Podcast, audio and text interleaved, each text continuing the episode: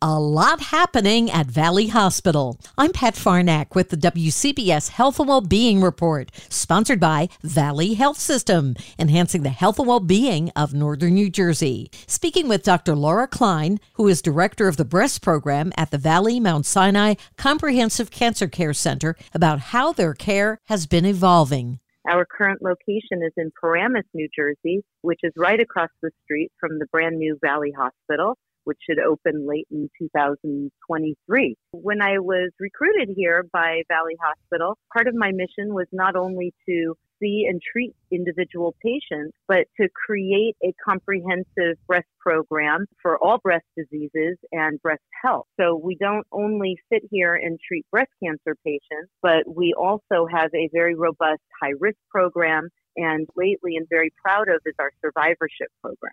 The entire interview and much more at WCBS880.com slash health. I'm Pat Farnack, WCBS News Radio 880.